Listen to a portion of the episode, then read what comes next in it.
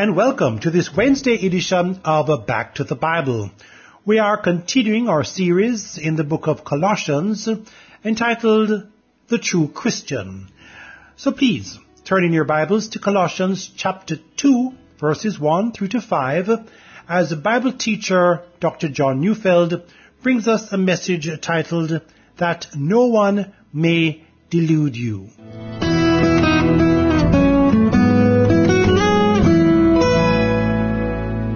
It's easy to become deluded. Here's an example.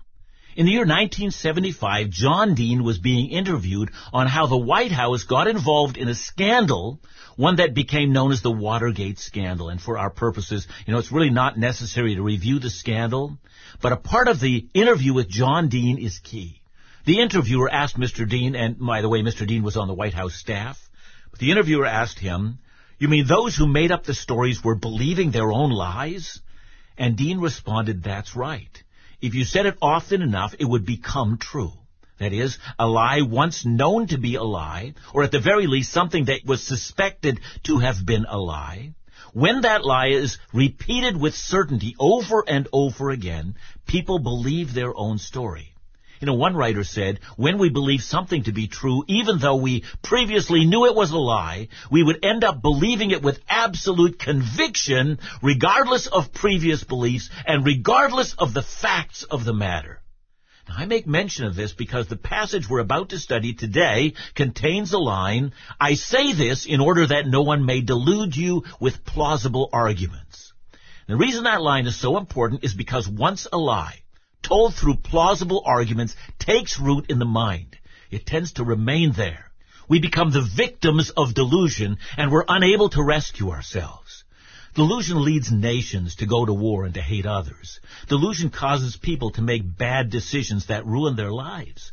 Delusion has caused many to reject the gospel and delusion has caused many to accept a heretical view of the Christian faith and become resistant to the truth. The thing about delusion is not because it's possible to be fooled, but with strong delusions, those delusions become firmly implanted in the mind that no evidence in the future can make a difference. Delusions don't last a week and a half. They last a lifetime, and hence the warning not to be deluded is a warning to resist the power of delusion. You think it's not true what I've just said? It is. Think of all the people who follow the fraudulent so-called faith teachers who claim healing over all manner of sicknesses. And yet study after study shows that there are no verified healings among them, and yet in spite of their deceptions, deceptions that have been exposed not once, but multiple times, their followers continue to believe in them. Their delusion is so complete that no evidence to the contrary will ever convince them. It's called delusion. In Colossians chapter 2, Paul moves from the discussion of the truth of the gospel and the truth of the supremacy of Christ to now in chapter 2 to the matter of the error that seeks to capture the hearts of many believers in that church. So let's read today's passage, Colossians 2, 1 to 5. For I want you to know how great a struggle I have for you and for those at Laodicea and for all who have not seen me face to face, that their hearts may be encouraged, being knit together in love, to reach all the riches of full assurance of understanding and the knowledge of God's mystery, which is Christ, in whom are hidden all the treasures of wisdom and knowledge. I say this in order that no one may delude you with plausible arguments. For though I am absent in body, yet I am with you in spirit, rejoicing to see your good order and the firmness of your faith in Christ. So let's begin our study. Verse 1 actually follows the last verse of chapter 1 almost seamlessly. You know, Colossians chapter 1, 29 to 2 verse 1, let's just get a sense of the thing. Verse 29, for this, and this refers to working to present everyone mature in Christ. So, for this I toil, struggling with all his energy that he powerfully works within me. For I want you to know how great a struggle I have for you and for those at Laodicea and for all who have not seen me face to face. See, Paul begins this passage by saying how invested he is in the Christian growth and the maturity of the believers in Colossae. He admits that a great many of them have not seen him face to face, but even so, he's invested in their lives. No doubt he feels that way because this area, which was called the Lycus Valley, had three major cities. Colossae was one, Hierapolis and Laodicea were the other two. And Paul had not spent any time there. And you remember that Paul established a kind of a seminary in Ephesus, and one of his students was a man by the name of Epaphras, and Epaphras had gone to the Lycus Valley, and he had begun churches there. Later in Colossians 4:13, Paul mentions that very thing. He says of Epaphras, "For I bear him witness how he has worked hard for you and for those at Laodicea and Hierapolis." And so it seems Epaphras planted three churches. Eh, it may also have been, and we can't say it for certain, but it seems likely that some of the leaders from the church in Colossae would have traveled with Epaphras to actually meet with Paul in Ephesus. And that might have been one of the reasons why Paul was so invested with them. He had met some of them, but he had not met the most of them. But consequently, as a result with meeting with some, hearing reports, training key leaders, constantly being in prayer, Paul became more and more invested in their lives. Notice he says he's also invested in the church of Laodicea in the same fashion. And Paul describes this investment as a struggle. Indeed, not just a struggle. He says it's a great struggle. And of course that struggle, as we're going to see, is not just a struggle that they should grow in the faith and resist temptation, but also a great struggle against deception, against being deluded. So let's go on to verses 2 and 3 because it's here, in these verses, that we learn the first line of defense against delusion. Paul says his great struggle is that their hearts might be encouraged, or as another translation puts it, that their hearts would be strengthened, being knit together in love. So stop there, because those words require some thought. What is it that happens when our hearts are strengthened? So let's define the heart. In the Bible, the heart is the center of a person's entire being we might remember the promise of Ezekiel 36 verse 26, which is the promise of conversion. God replaces what is called a heart of stone with a heart of flesh. So what's that? Well, in Mark 7, 21 to 23, Jesus says that out of the heart comes sins like evil thoughts and sexual immorality and theft and murder and adultery and so forth. All of these come out of the heart of stone. So that's why we need a heart transplant, and that's conversion. So what's the heart in biblical terms? Well, the answer is that the heart is the control room for every aspect of our humanity. Our emotions, our intellect, our volition, our sexuality. The heart controls all of these functions, and that's why unless we're born again and receive a new heart, we can't reform ourselves. But believers in Christ have had a heart transplant, and Paul also knows that the hearts of transformed believers need to be strengthened. They need to be made more robust. The heart needs to assert itself over the impulses of the flesh, as well as over the temptations that come from the world. Weak hearts lead to anemic responses against error. And so, says Paul, I've worked tirelessly in a great struggle that your hearts would be encouraged, and then he adds, knit together, that is, with the hearts of other believers in love. That is, you need to feel a bond between those who share the same faith as you do, who are born again and have received the new heart. And what's the purpose of all of that? Well, it's found in the last part of verse 2. Until we all reach the fullness of assurance of understanding and the knowledge of God's mystery which is in Christ. Now, I know that's a mouthful, but notice Paul says not individually, he says, but together, in love with others, to reach riches of understanding and knowledge. That is, by using the word rich, he means deep, full, comprehensive. To be comprehensive in your understanding on the knowledge of Christ. See, Paul thinks that believers who have only a light or a surface level understanding of Christ and his gospel, believers who have never invested the time to learn the reality of the mysteries of Christ and to learn the depths of his saving gospel, those believers who remain gospel-like people, they will also be those people who will be easily subverted and they'll be easily led astray. This is what happens. Now, I've often met supposed believers in Christ who listen to, well, solid Bible teaching, but they're also listen to the teachings of word faith heretics and others. And the reason they're so susceptible to error, to delusion is simple. All of their lives, they've never gained anything but a superficial knowledge of Christ. And therefore, they have no defense when they are being tricked and deluded. They simply fall for it.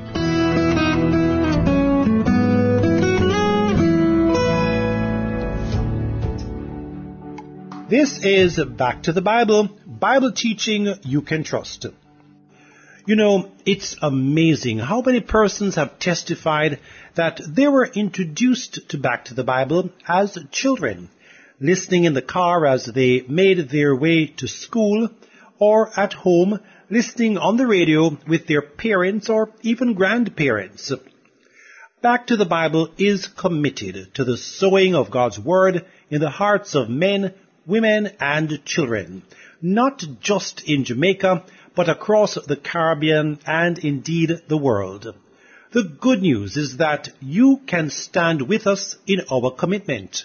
Your prayers help prepare the soil and your donations uh, help us to plant the seed of truth through our varied ministry outlets. And so we ask that you prayerfully consider making a donation to this ministry to help us with our commitment. Whatever the Lord lays on your heart to give will go a far way in helping us plant the seed of God's Word in the hearts of individuals. Donations can be made via online bank transfer or in-bank deposit. Our business checking account is with the Halfway Tree branch of the Bank of Nova Scotia, account number 428310. That's our business checking account number four two eight three one zero at the Halfway Tree branch of Scotiabank. Checks can be sent to us via mail to Back to the Bible, Box 123, Kingston 10, Jamaica. Please make checks payable to Back to the Bible. Of course, you can always come by our office in Hagley Park Plaza to drop off your donation or make your contribution via our point of sale machine. Now, as we get back to the Bible, here once again is Bible teacher Dr. John Neufeld.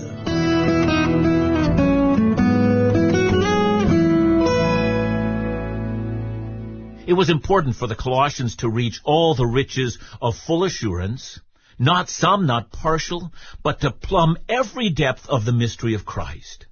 The idea that we can be satisfied with superficiality is, is appalling to Paul. I mean, after all, he's been struggling with all the energy that God has given him. He's been in a great battle for the believers at Colossae so that all of them might enter into the depths of Christ. And we have to stop there before we go on.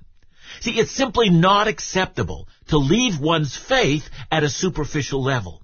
And I'm fully aware that not all God's people are going to be theologians and learn, you know, the original languages of Greek and Hebrew and then understand all the, the nuances of what happens in theological debate. I know that's not for all. But to have been in the faith for some time and not know some of the biblical words like the cross, like redemption, what's meant by grace or ransom or justification or propitiation or the biblical definition of faith or righteousness of God, or divine forbearance. Look, I don't expect the spiritual novice to understand those words, but I do expect the spiritually mature believer who's been in the Lord for some time to understand all of them and to understand them in depth. If you've been in Christ for many years and don't understand, and it's okay in your mind to keep your faith at a superficial level for a lifetime, that's not only a tragedy. I mean, listen, to have no interest in the depths of the cross, and for Christian teachers, I mean, not to teach that, as happens in some places, I mean, that's part of the great tragedy of our age. I was thinking about a song I, had heard recently sung. It went, I'm trading my sickness, I'm trading my pain, I'm laying it down for the joy of the Lord. And the implication was when you get saved, you get the joy of the Lord, and when you get the joy of the Lord, you're done with sickness and pain. I mean, it's unadulterated, misleading, delusional rubbish. But there I was in a church, and people were raising their hands and they were singing these lies with a great deal of relish and with joy on their faces. Had none of them read Philippians 1.29, that had been granted to them for the sake of Christ not only to believe on him, but also to suffer for his sake? Had none of them read Paul in, you know, 2 Corinthians chapter 1 verse 8, that he had been so burdened beyond his strength to carry on? Had none of them read 1 Peter 1 verse 7, that it was necessary for believers to be tested with various kinds of suffering. Yes, he even says a wide variety of sufferings. Or had they not read Philippians 3 verse 10, that they were called upon to share in Christ's sufferings, becoming like him in his death? I, I suspect they didn't hear Jesus at all when he said that. If anyone come after him, that he or she must deny himself, pick up the cross daily and follow him? Had they not heard Paul and Silas in prison, having been badly beaten, and were suffering, and yet they rejoiced, having been counted worthy of suffering disgrace for the name of Christ? I mean, they had heard none of it. And they were quite happy, very happy to sing that they traded in all the sufferings and in return got the joy of the Lord with the implication that their sufferings were all gone now. That was delusional worship. And I, I wept as I watched that congregation. They started singing, Yes, Lord, yes, Lord, yes, yes, Lord, as if the delusion they had just uttered must be true if they just said it often enough. And one day when they discovered that the sufferings of this age are not gone in this age, they're only gone in the one to come. And when they're called to walk in faith and to walk with Christ in his sufferings, and that there can also be joy in suffering, well, they're going to awaken to the sufferings which will come to them, and some of them are going to conclude that the gospel must have been untrue. Jesus didn't take away all the sufferings in this life. Or even worse, some of them might conclude that if they only had the right kind of faith, then the sufferings of the cross would not have come to them. The delusion only intensifies, goes deeper. See the riches, the depths, the profound substance of the understanding of the knowledge and the mystery which is Christ has been traded in for that lightweight ditty about trading in the world's sorrows for Jesus. You know, forgive my outburst. I'm weary at how easily Christians give themselves to delusions. Notice verse 3 speaks about the riches of the mystery of Christ and the salvation he offers, and Paul adds in verse 3 that in Christ are hidden all the treasures of wisdom and knowledge. Knowledge refers to those eternal truths that I'm talking about. Wisdom refers to the ability to apply that knowledge to concrete situations and to apply that knowledge in the best possible manner. Think about how verse 3 is true. In God's mystery, which is the mystery of the cross of Christ, not only is the knowledge of the ways of God made known, it's applied to the salvation of men and women. That is, the cross is both the knowledge of God and His wisdom. Now to verses 4 and 5.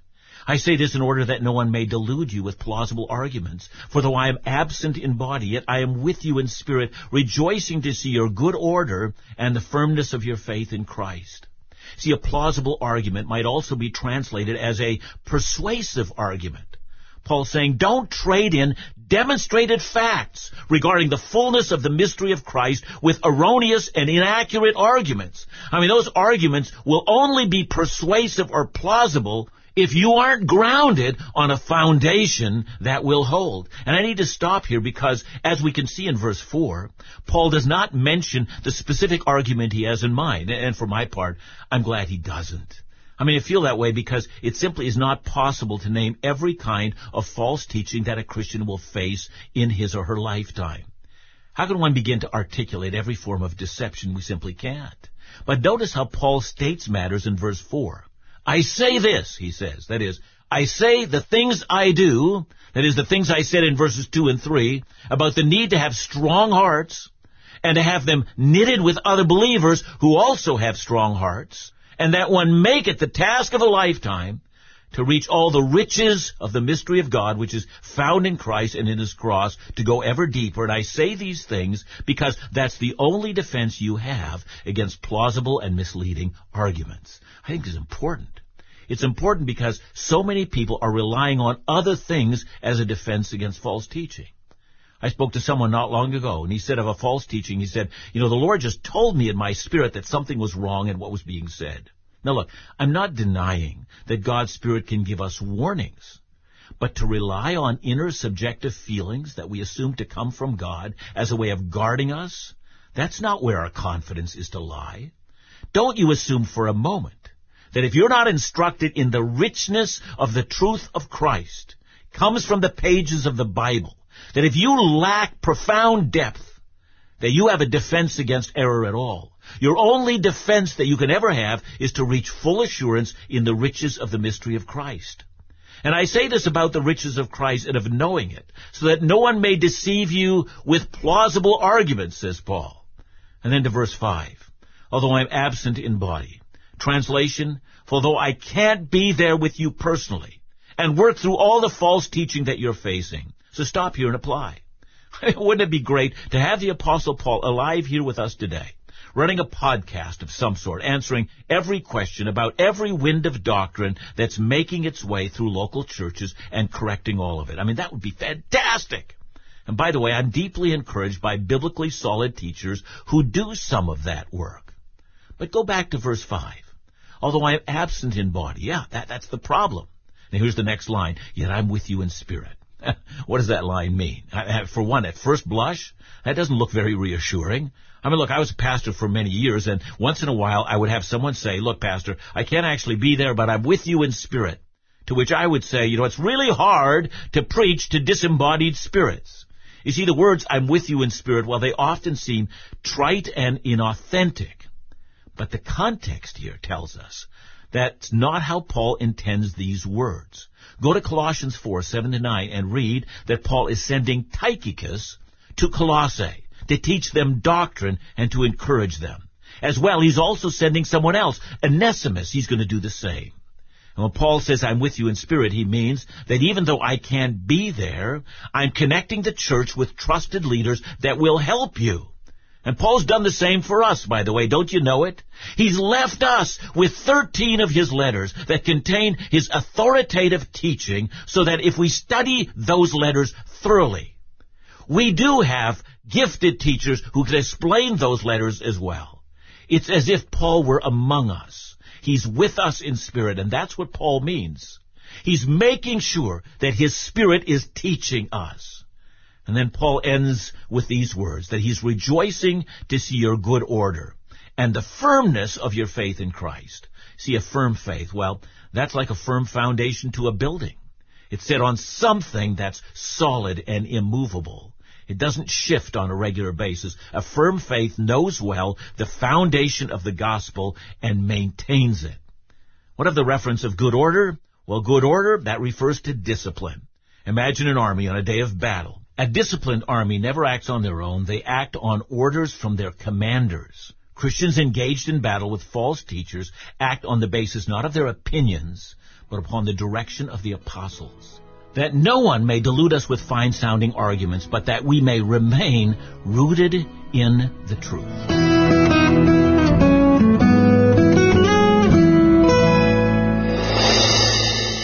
Dr. John, what are your thoughts on this? Uh, do we need to be more aware of the music we listen to or even sing at church and how it may be diluting or misrepresenting truth? It's so important for us to think about uh, words we sing. I mean, I call on uh, people who are either, you know, uh, elders, uh, that lead pastor in a place, uh, give an oversight of worship, that we go through everything we sing and we also ask ourselves, what are the doctrines we believe and teach? What does the scripture demand that we teach? How much of that is being sung? So, I mean, there are a lot of issues that we have to deal with here. And yes, we need to think much more seriously and train our pastors to think theologically when we sing.